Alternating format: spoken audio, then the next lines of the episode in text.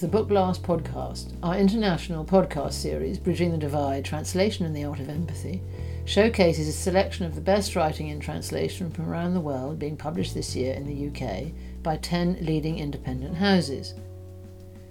Today I am interviewing Philip Gwyn Jones, who has extensive experience at the heart of literary publishing, having started his career at the late lamented Flamingo imprint at HarperCollins, then founding Portobello Books and merging it with Granta Books, moving on to Scribe, and since April this year heading up the Picador imprint at Macmillan. This interview is being recorded via Zoom during the COVID 19 lockdown. Good morning, Philip. Thank you for doing this interview via the internet. As a consistently passionate advocate of fine literature and translation throughout your career, what, in your view, makes a good translation and what makes it last? Good morning, everyone. Lovely to be here outside talking translation. I I would say there's no single answer to that in the sense that I don't think there's a single recipe for great translation. Uh, I think it's quite a it's quite a variable thing. It's um, there are many different types of great translation. There's not one answer to that. Uh, and in fact, in a way, the best answer is is to use the second part of your question. What makes it last? I mean, a great definition, a great translation, rather by definition, is one that lasts. Although some would say some have lasted too long, and there is definitely uh, an argument that translations need to be revisited. Translations oh, yeah. of classics, for example, you know, you look at people like Constance Garnett, whose translations of the Russians uh, in sort of Edwardian times and earlier have gone somewhat stale and don't really uh, do the job they once did of talking to the wider readership that can engage with Tolstoy or, or whoever um, uh, in modern times. So a great translation can can fade, but it takes you know a century to fade. So a great translation, first and foremost, I suppose, is the translation that lasts, and the two things are pretty much interchangeable. But I don't think there's one, as I say, one type of translation or one approach to translation that works. I've always been of the school, as an editor at least, when when auditioning translators for a job, I would prefer to see a sort of, uh, I would prefer a freer approach to translation. I don't believe in a kind of absolute literalism, although again, you know, some some people are much more uh, keen that translation is about fidelity. I I'm of the school that says it should be about fidelity to the spirit, and that some of the best translations actually, you know, go furthest from the original, but somehow keep the spirit intact or keep a version of the spirit intact. But that probably applies to the most the most literary, if we can use that uh, adjective, of, of uh, texts where where the demands perhaps are greatest on the translator and where the solutions they come up with often can be, as I say, uh, quite inventive and not necessarily as obvious uh, as in other areas of translation. Yes, language is a movable feast, I guess. We don't speak as we did a hundred years ago. It reflects the usage of the time. The translation of Don Quixote, for example, 50 years ago, would be very different to now. It was recently redone, wasn't it? Yeah, I think Penguin redid it not so long ago. And of course, all, all, all of Tolstoy and all of Dostoevsky and all, all of mm. Garnett's work is in the process of being replaced in the last, mm. well, this past generation, definitely the last 20, 30 years. So um, somehow publishing and translating the two ecosystems always manage to pull their finger out, you know, at the, the right moment and, mm. and rescue a, a neglected text or, or a text just lost its lost its accessibility for current version of the English language. We're talking about English language translation, of course, here. Uh, I'm sure these things are true if you're working in German, bringing things into German, or working in Spanish, bringing things into Spanish, and so on. Why does literary translation have an important role to play in our changing world, and how does it help us increase our empathic capacities? Um, well, uh, the answer to that you could you could get extremely philosophical about. You could get extremely socio-political about. I mean, you, you could make the argument, and this probably is very germane to um, to Tommy Wieringa's book, which uh, which is the one that uh, of Scribe's that we're we're focusing on, where his book uh, in Dutch and in English, and it's in English translation, you know, is is about in an oblique way about migration and about culture clash. And about um, a sort of a closed mindedness which can not see what's in front of it, even though what's in front of it is very large and, and has is very present and has been there for a long time. It can't see it or it chooses not to see it. So it's almost about translating cultural change as much as translating um, between cultures in that you know that novel features migrants arriving from Russia, from Southeast Asia, from Eastern Europe in a small Fenland Dutch backwater of a town, a very small town.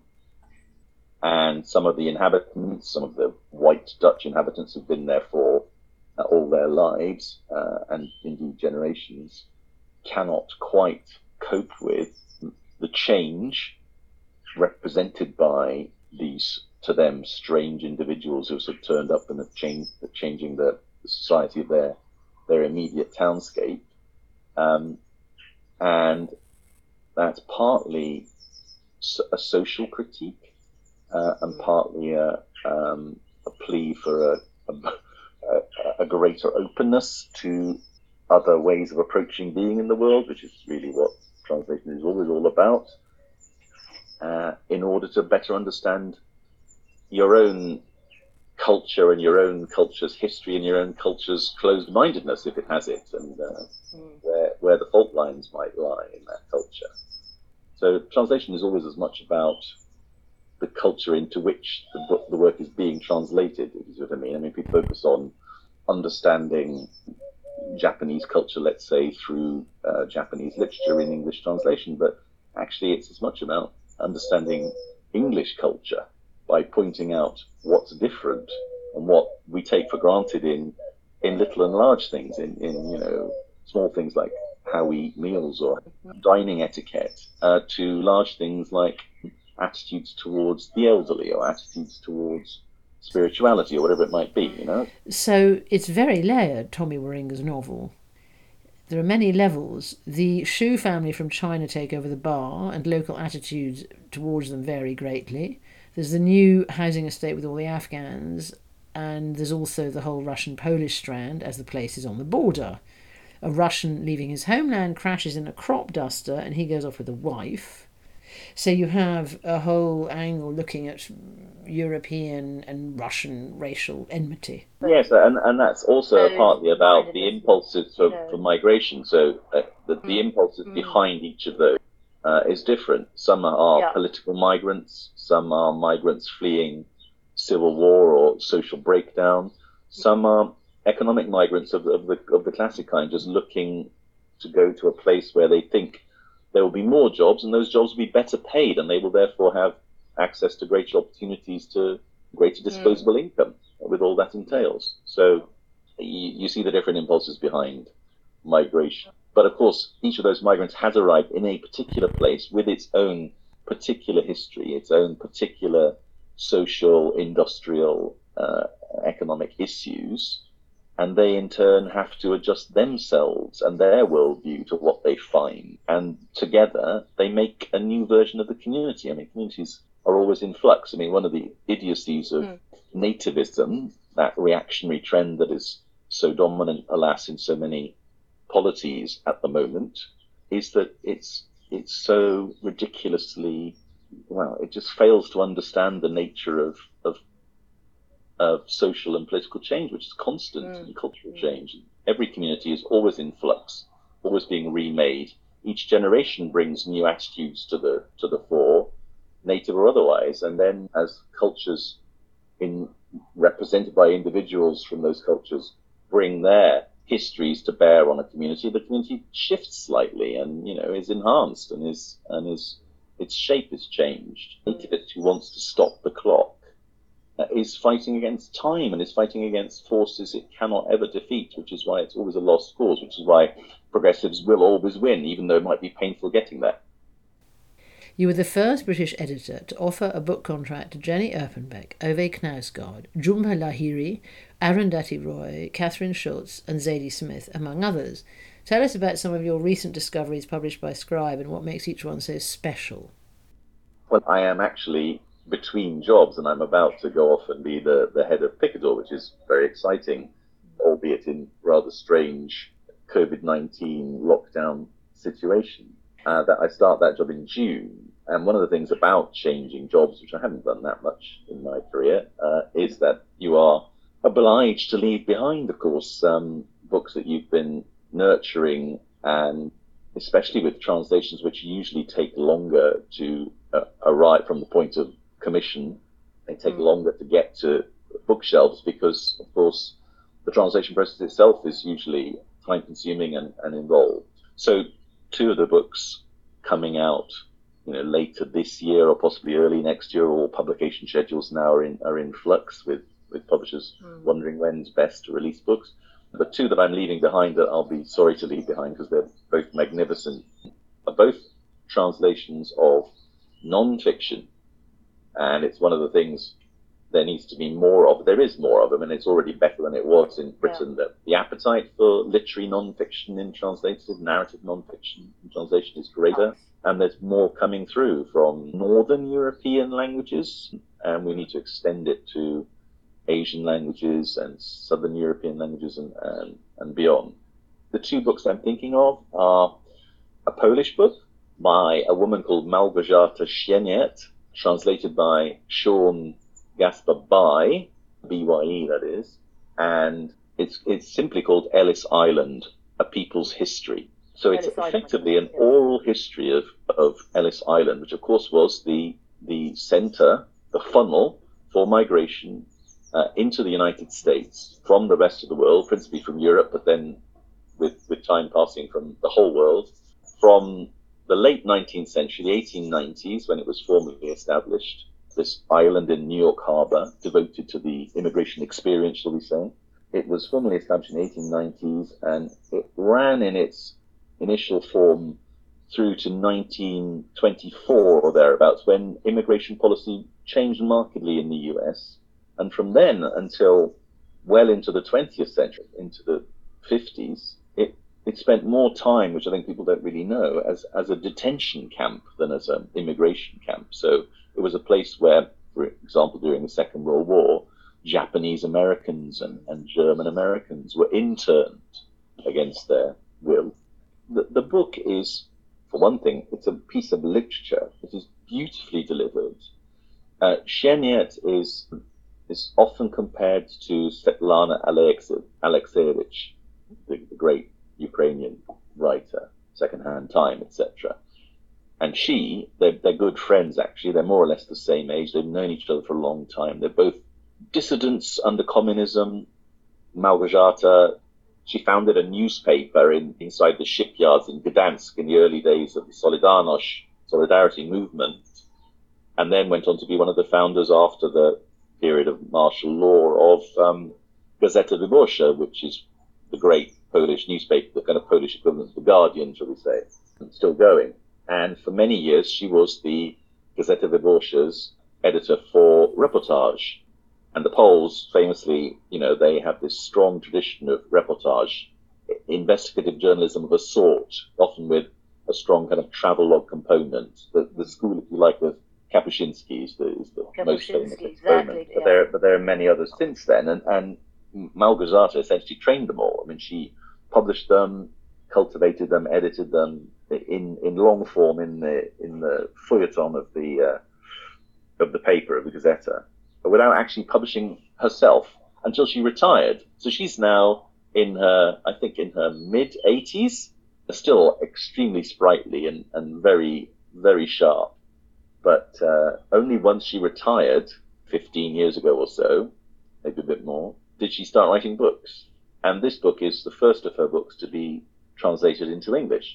She's written others, but I thought this was exceptional because it uses, amongst other things, it uses material that's never been used before because she managed to get access to the Russian state archive. So in Tsarist times and in early Soviet times alike, when lots of Russians, of course, many of them Jews, had been going to America. Um, often one family member would go and then be writing home to the wife or the parents or the children they'd left behind to tell them about what was happening. the Tsarist police and then the communist police never let those letters actually arrive either way. So they impounded them all in their incredibly paranoid way. So there's this huge mound of correspondence, a lot of it very moving, between those on one side of the Atlantic and those on the other, dating back to the 19, 1900s, 1910s, 1920s, 1930s. Małgorzata went and spent a long time and could, of course, read Polish and Russian, and so was able to spend a lot of time sort of working her way through that. So she's composed from that archive and then equivalent Italian archives and equivalent uh, Irish and English language archives in, in, in New York, but also in Europe. This extraordinary kind of composite picture of uh, what the experience of migration was like, as much for those left behind as those who went, also as much for those who uh, supervised the migrants at the at the uh, Ellis Island Immigration Center. You know, obviously they, it was staffed by guards and invigilators and uh, questioners, and, and it would always have a commissioner, the commissioner running it, and the commissioner was a crucial figure because he would set the tone for immigration policy. And what you see over the course of the decades of its existence is how migration attitudes towards migration, you know, change a lot, often within quite short spaces of time, and that it was not forever this kind of golden, unquestioning institution that just let everybody in and everything was sunny. It was it was actually could be it could be extremely hostile. It could turn orphans away for no good reason. It often relied on some pretty atrocious thinking, some of it eugenicist, some of it sort of uh, more political racist. There were sort of hierarchies of of tribe involved in their in their eyes. You know, the sort of the more Protestant you were, the more white you were, the more accepted you were, all of that. So seeing all of that in action, instituted as policy, you know, it's quite sobering, especially given America's current uh, appalling behaviour towards migrants. But it's not a dry book. It's a beautifully, it's incredibly economical. So it's quite fragmentary. It, she she dances between individuals, and it's mostly told as biographical sketches. She doesn't linger on any one person very long, you know, often just a paragraph or a couple of paragraphs, and then they might re-emerge later. Oral effect.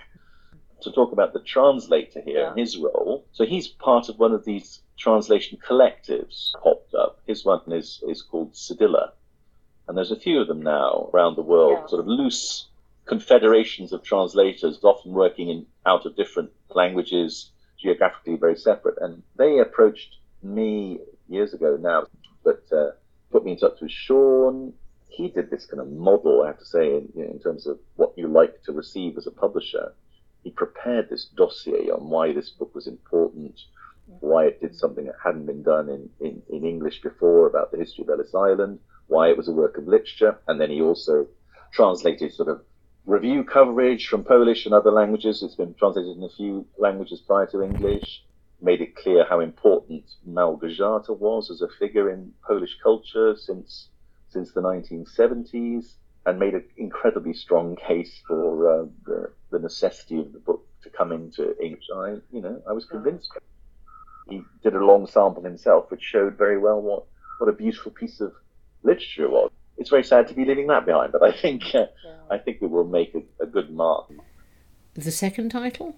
The second one is is a is a a Dutch book by uh, a man called Peter Waterdrinker, great name. Peter Waterdrinker has lived most of his adult life in Russia as a, a Russian correspondent for one or other of the main Dutch newspapers back in back in Amsterdam, and he's enamored with Russian culture broadly. He's lived outside Holland for longer than I think he lived inside it. He married a Russian woman. He has children who are more Russian than Dutch, certainly, and he's you know fascinated by all the ways in which, to go back to what I was saying earlier, Russian culture, so close really to Western European, you know, Dutch culture, is so very different, and how that's expressed in its literature and its drama, uh, but also in its daily life, in its social attitude, and its attitude to its politicians, its attitude to time, its attitude to family structures. So the book is called The Long Song of Tchaikovsky Street, and Tchaikovsky Street is the street on which he's lived in St. Petersburg for, for many, many years. Petersburg, of course, was the birthplace of, of each of the key revolutions in Russian political history. So it's a, a book about a century of revolutions, but revolutions not only political and social, but also revolutions cultural and, and literary. His life is in it, of course, his experience of his direct experience of Russian culture. So it's it, one of those interesting books that is hybrid fiction and non-fiction in that it's clearly born of a lot of his real life. It's mostly non-fiction, I would say, but it has a, a literary cast to it. You know, it's quite playful, mm, unreliable, I would say at times. You're not quite sure if something is made up or not. So I'll be sorry to leave that behind too. Two very different big hits for Scribe are The Eighth Life for Brilka by Nino Haratischwili, translated by Ruth Martin and Charlotte Collins, and Julia Enders' Gut. Is fine writing, whatever the subject, enough to sell a book these days, or is it all about marketing and reaching readers? They're two very different books, I would argue, so their trajectory to success is very different. Gut was something that had worked in German, was extremely successful bestseller in, in German.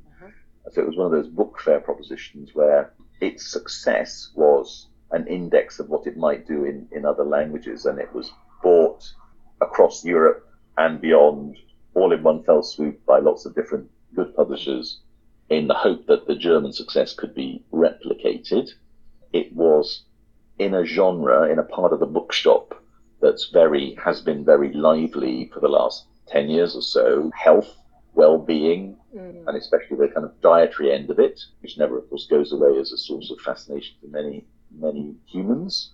And yet it brought to the subject of diet and nutrition some of the new science emerging, the role that the microbiome that we have in our gut plays in overall bodily health and mental health, indeed, which is a subject that science has only really started to explore in detail inside the last 10 years. One of the one of the things about it was Julia Enders was very young when, when she wrote it. She she hadn't even finished her PhD, but her PhD was on this particular subject, the microbiome, the gut microbiome, and the the uh, the study of the genetic load and how variable it is between individuals and how that influences how they react to foodstuffs coming down the pipes, as it were. So that was a particular kind of publication, and I would argue that Scribe didn't. I don't want to take credit where it's not due. You know, somehow that book just caught fire pretty pretty immediately. Not absolutely immediately. It took a few months to, to really get going, but it, the word of mouth on it amongst the communities that are readers obsessed with, interested in books about diet, especially scientifically well-informed books about diet, you know, the higher end, they really embraced it, and you could see that it was a, it was driven by word of mouth. That it wasn't, we didn't spend a lot of money on marketing or even do much publicity. She was in Germany. She was, it was not easy to get her over. There was a we did have one visit at the beginning or near the beginning of the publication, and she did a couple of features in, in the media, but I wouldn't say that was decisive in the book's success in English. It really was about word of mouth within communities and the fact that it clearly the book was respected for what it did, for the novelty of, of some of its analyses and the, the new information it was purveying, and its very, very palatable delivery. It's an extremely charmingly written accessible. You don't have to be a PhD microbiologist or mm. gastroenterologist to, to, to understand it. It had a lovely tone, which was you know well rendered in English. It worked. Whereas the Eighth Life is a different proposition altogether, not least in size. So it's a hell of an undertaking for uh, any publisher. It's a in, in its native German, as it were. Well, not so native because she's Georgian, really, but the book was written in German by, by a Georgian writer, Nino Haratischwili, and it's the story of the Red Century, the Soviet century, viewed from an unusual perspective, the, the sunny southern shore of the Russian Empire, Georgia, but tracking the events of the 20th century in Russia from before the revolution of 17 to the fall of communism in 89 90 and the birth of a, an independent Georgia. It tells I always say it's six doomed romances, one after the other, all playing out against the backdrop of real historical events and the kind of tumult of, of Russian Soviet history in the 20th century. In German, it's 1,200 pages. It actually shrank somewhat in, in, when it came into English, down to just under a thousand, but that's still a, a mighty undertaking. First and foremost, it's very expensive for a publisher to, to pay for such translation the translation cost in absolute terms is about £38,000, I'm not shy to say. we, we got some funding, and by no means, I mean, barely half, I think, was covered by uh, a variety of funders. But you don't hope to, to get the entirety of the translation funded. I don't believe in that. The, the issue with this particular book is that, in a way, it falls between two stools. So the Georgians, yeah. I mean, Nino is oh, Georgian yes. by birth and, oh. and nationality, but she didn't write it in Georgian. So they are in, you know, I remember oh, trying yes. to deal with the Georgian Literature Centre, which has this advisory body, grandees of Georgian culture, who are very uncomfortable supporting something that is not written in the Georgian language. So we didn't get any money from them. The Georgian embassy in the UK has been very supportive, uh, enthusiastic, and has supported us in kind in certain ways, and that's been terrific. But there wasn't many money forthcoming from Georgia. Not that I think there would be much anyway. Georgia's not necessarily the richest state with the, with the deepest pockets, uh, even before the current crisis. Whereas we did get money from the Goethe Institute of Germany, but again, I think perhaps slightly less than we might have done had the book been German German, dare we say. And it, it was a reader's book in that again it didn't it didn't sell a lot to start with, and it didn't get shortlisted for the major prizes. It became almost scandalous that it hadn't been, although she did go on like two years after publication to win major prizes, but they were one-off prizes rather than prizes for the book. They were prizes for her as a writer. The, the German Book Prize, the Deutsche Book Prize, the, the equivalent of uh, the Booker in German culture, famously didn't shortlist the book. And that became yeah. actually, they turned that, the, the German publishers, Frankfurter Verlag, turned it into something of a selling mechanism for the book. Back here in English, we knew we would have to invest an immense amount of effort and marketing money to have any hope at all of recouping our very considerable outlay. So it wasn't something we could allow just to come out and fend for itself. For something of that size, you have to commit. I mean, luckily, everyone had the same sort of reaction to the book that, that I did when commissioning it, when, when they were able to kind of get to read it in English. And it is the kind of book, as many of the reviews have, have attested, that some people don't like it at all, and that's fair enough, of course. But if you do, you absolutely adore it. It's a book you can live inside, for one thing. It's a cult book, or rather, The Eighth Life will become a cult book. If anyone from Netflix is listening to this podcast, they should go for it, as it's a stupendous saga and very well written, and has a strong cast of characters who make an enduring impression. We, we, we did have to take a good run up at it and reading copies out and, and mm. spend a lot of time identifying good readers who might make a difference for example, Scribe US publish it in America. Yesterday, on publication day, I mean, this is dreamland, albeit in a nightmare COVID landscape. On publication day, the New York Times gave it a rave review, and the review was by a woman called Wendell Steavenson. Yes, I sent yes, her yes. the proof of Nino's book, The Eighth Life, back mm. in September last year. Mm. So, as a publisher, this is what you do. Yeah, she yeah. absolutely loved the book and then the review is perfect because she says at the beginning, you know, this wasn't necessarily the obvious kind of book for me. It looked a bit too much like a, a romp or a yarn or something a bit too straightforward.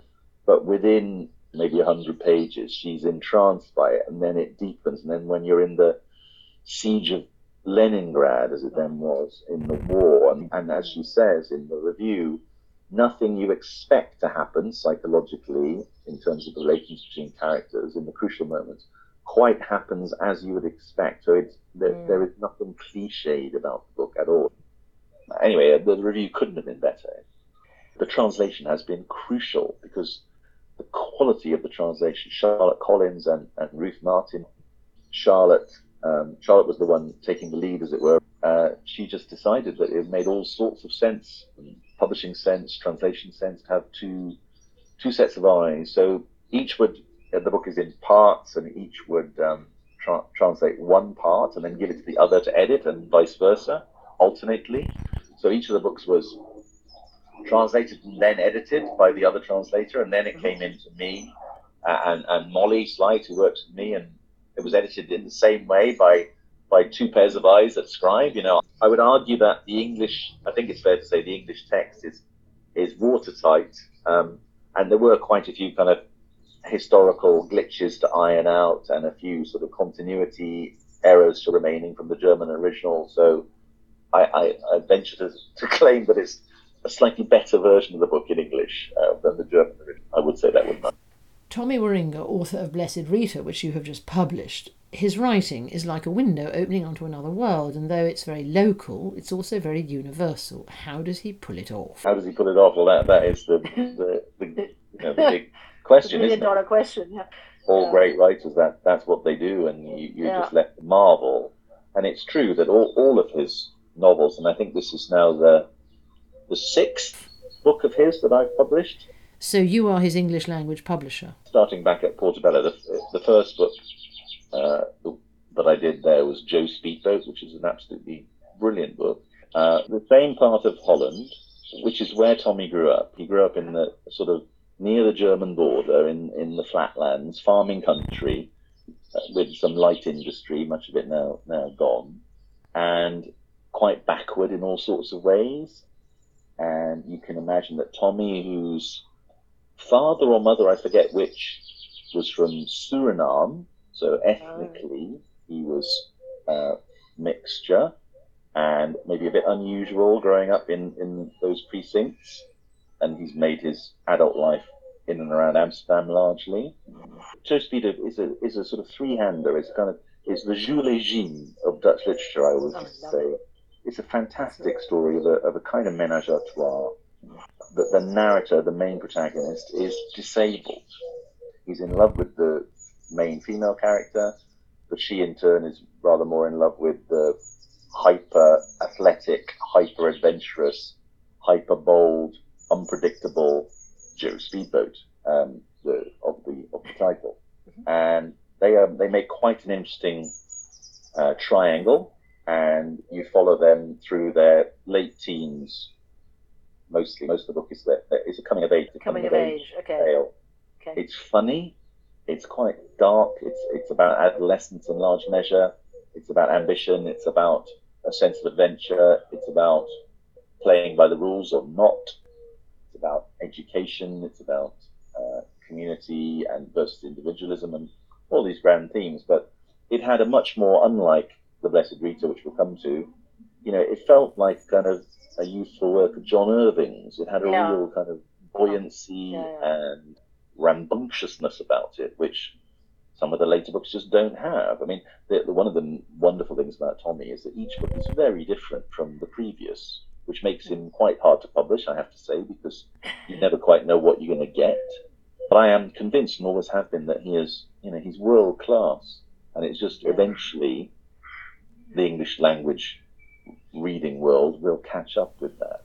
He's one of Europe's biggest selling authors. What is his magic ingredient? Is it that he is so original, that he keeps you on your toes, is not samey, but a little bit different each time? And so he's exciting and he keeps you in suspense.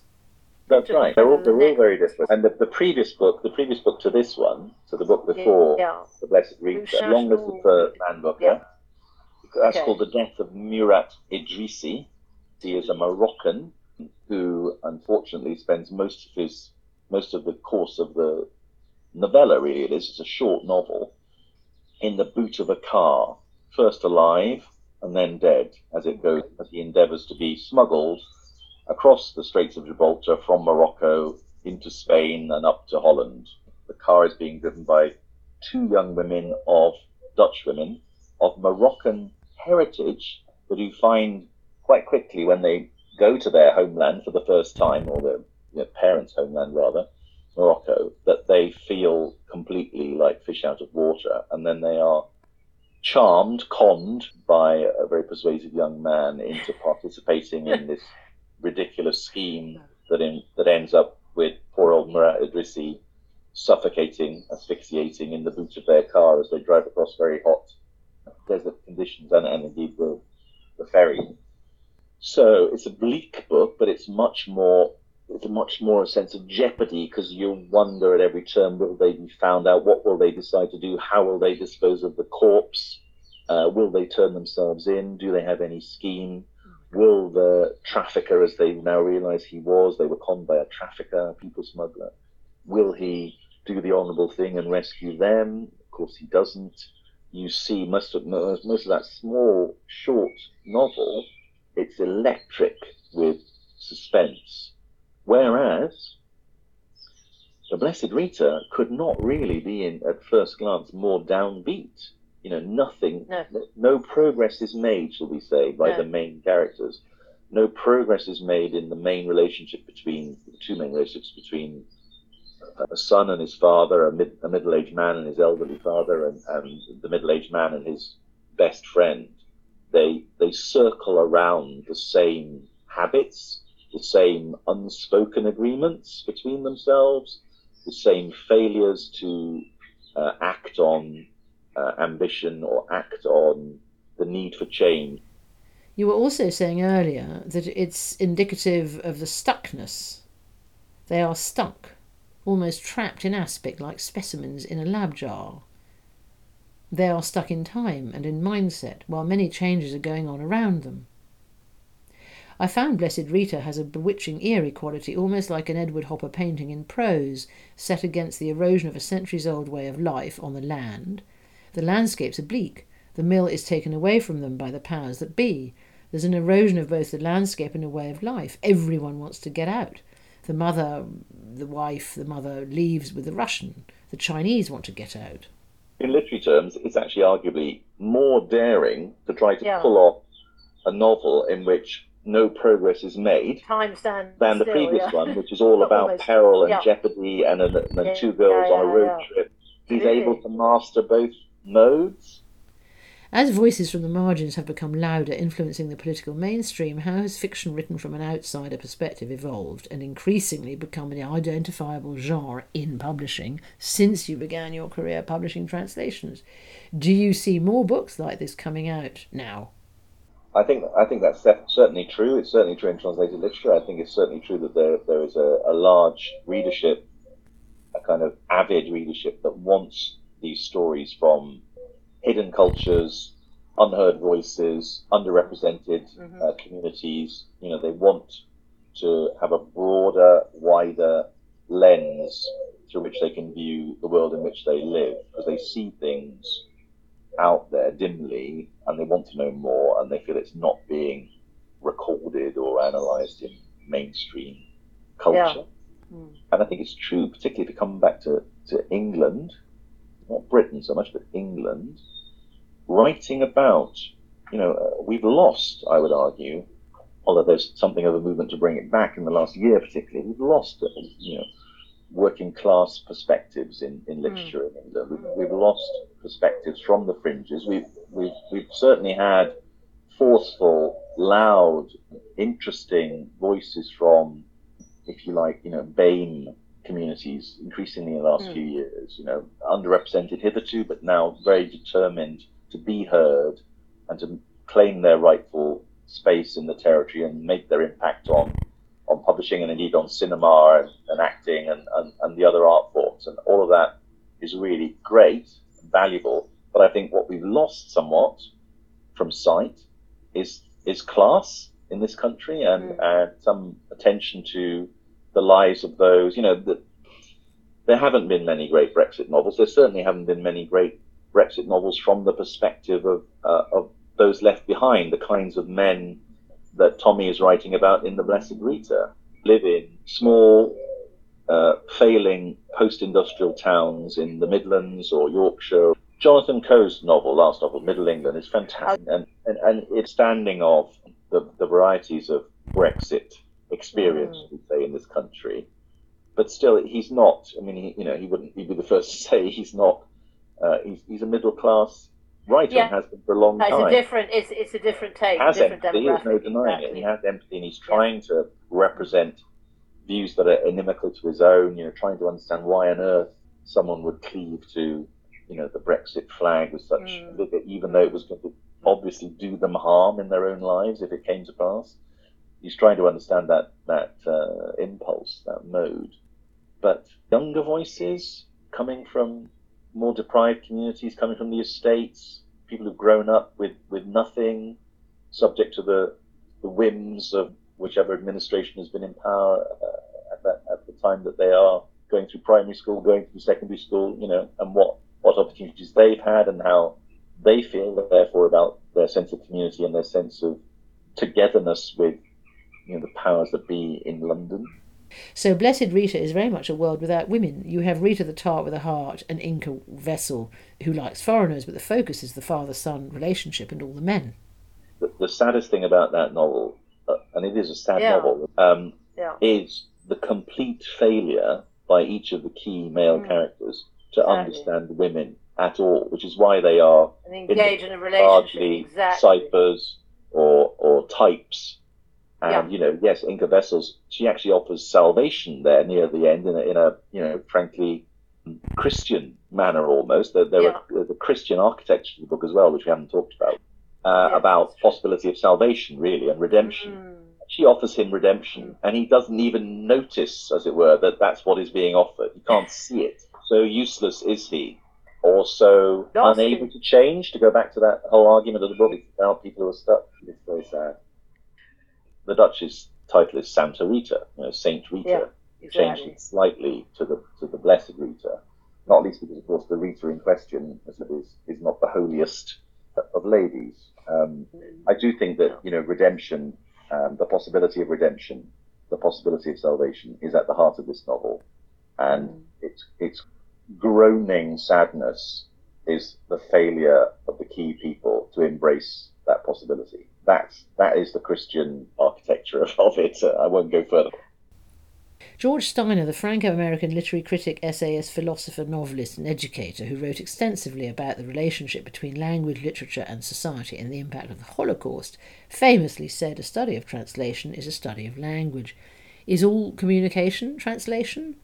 Um, as it happens, Yeah. I watched a George Steiner lecture from 1964 yesterday. Believe it or not, that makes me sound Ah. absolutely pretentious. Pushkin House Uh huh. has started putting up on online on its website, you know, for the lockdown, interesting, I think, lectures or talks that have taken place under their umbrella, you know, over the years uh, as as videos. And I just Mm-hmm. Oh. stumbled across this, and it was about Tolstoy's characters, and it was goodness. really fascinating. I think Steiner's amazing. I haven't read Oh, him for a long time. I do remember his sinuous style uh, being bewitching, but this was about Tolstoy. It was about Tolstoy, as it were, not being in control of his characters, which is why there's. It, Steiner was making the argument. I think it's, it has has merit that Tolstoy, who was of course a student of philosophy, uh, someone who believed in bettering society and discovering the rules by which society would be bettered, and his analysis changed over time. At times he's more Christian, at times he's more conservative, at times he's outright anarchist. But in the books themselves, and it's why people read War and Peace and sort of skip the philosophical bits, Steiner's argument is that the characters ran away from Tolstoy and he, he only has half a claim on creating them. They, they exist fully rounded, uh, unpredictable. You, you come to believe that Tolstoy is not controlling how they react or what they say, because if he were, in Steiner's argument, they would subscribe to one or other of Tolstoy's positions about the world. They would be more mouthpieces than they ever are. They escape from him in War and Peace. They they they lose Tolstoy. They lose their creator. And I thought this was a really wonderful argument, Actually, I love that. uh, uh, and why it's why they are why they live and breathe is because they leave their creator behind. George Steiner's great book, or rather best known book, used on translation courses is After Babel. Does it matter if the reader hears the original language lurking behind a translation? Well, hidden behind that question is, is the question that every commissioning editor asks all the time when they're working on translations.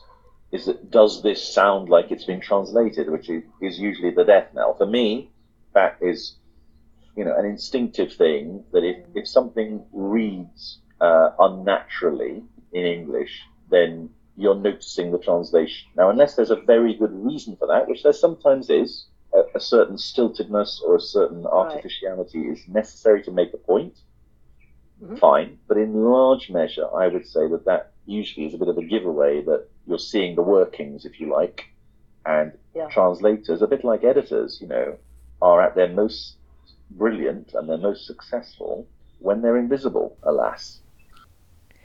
Julian Barnes famously said of the Booker Prize that it drives publishers mad with hope, booksellers mad with greed, judges mad with power, winners mad with pride, and losers, the unsuccessful shortlistees plus every other novelist in the country, mad with envy and disappointment.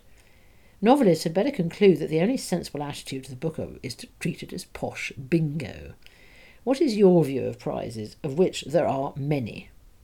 Well, I think the, the germane thing there is that Barnes wrote that having been shortlisted several times for the Booker and not winning. Now, you'd have to ask him Yeah. the same question after he won it, which he, I think, went on to do following writing that. Yeah. Uh, would he still have the same opinion? I agree with him, of course, uh, although I think he's overstating his position there for effect. It is a lottery. It is ungovernable. It is subjective, as must any judgment be that is in the hands of one or two or three or four or five judges.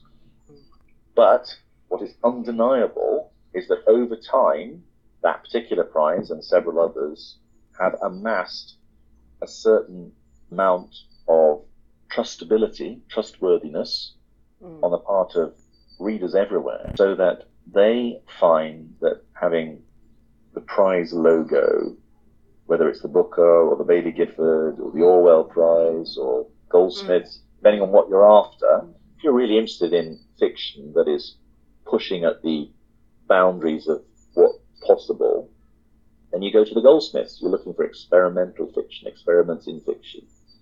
That's that's where you're going to find the most interesting of, of any given year.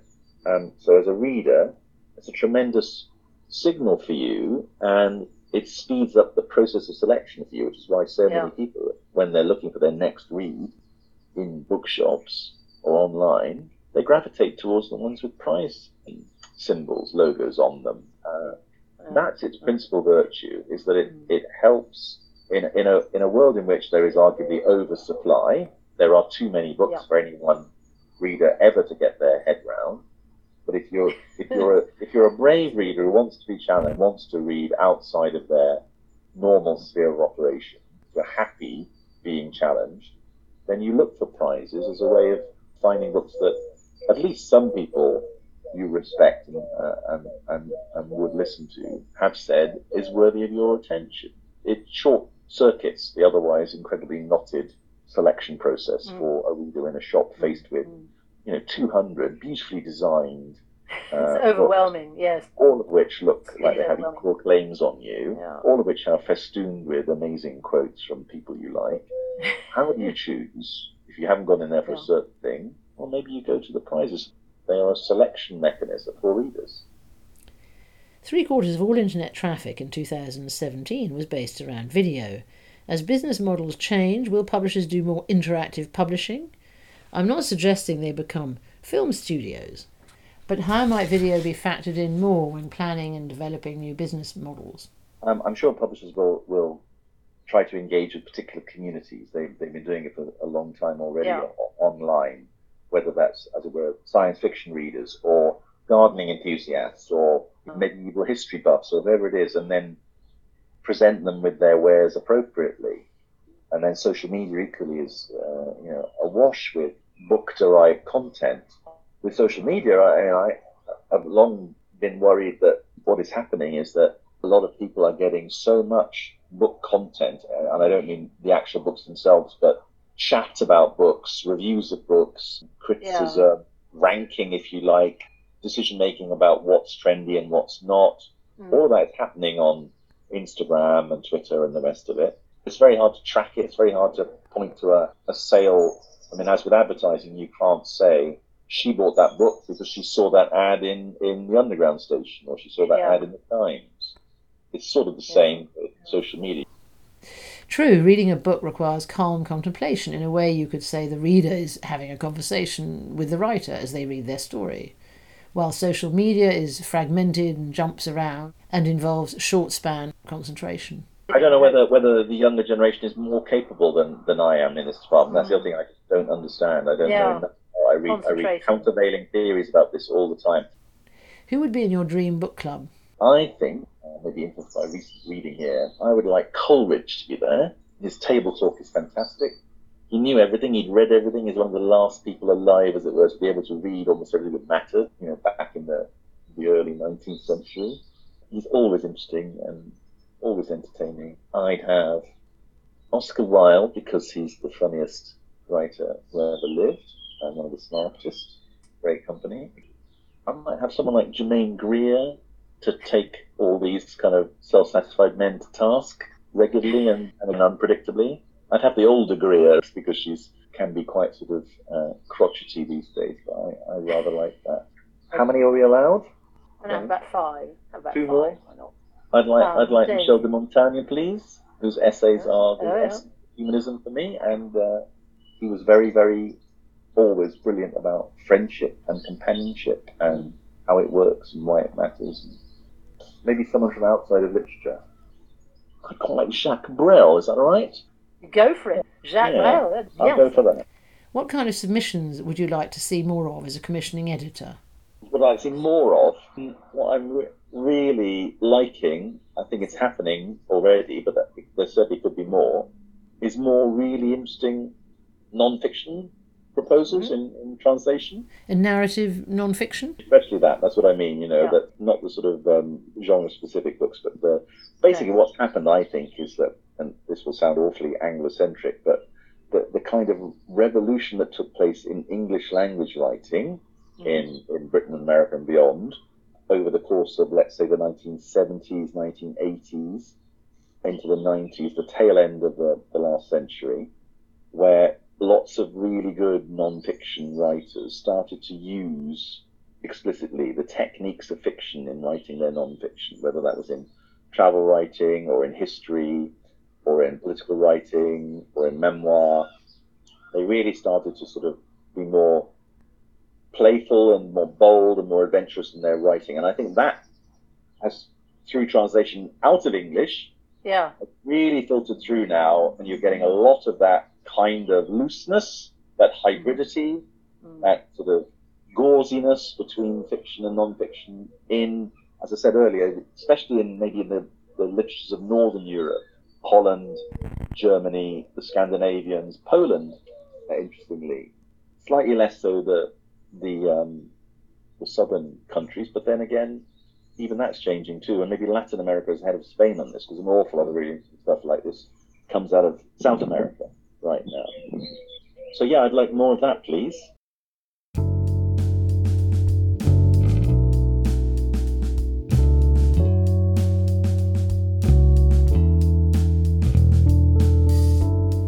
Thank you, Philip, for a fantastic interview. To find out more about Scribe Books UK, visit website scribepublications.co.uk. Their Twitter feed is at Scribe UK Books. The Blessed Rita is published by Scribe and is available from online outlets such as Waterstones Foyles, Daunt Books, Hive, and Amazon. To buy The Blessed Rita from your local independent bookseller, you can find your nearest store by visiting booksellers.org.uk forward slash bookshop search. This podcast is brought to you by Bookblast. For more bookishness between episodes, visit online journal The Bookblast Diary or find us on Twitter at Bookblast. Special thanks to sound editor Rupert Such, theme tune composer Edward Campbell, and publisher Philip Gwyn Jones for taking the time to do the interview. And thank you all for listening to this week's episode of the Bookblast podcast.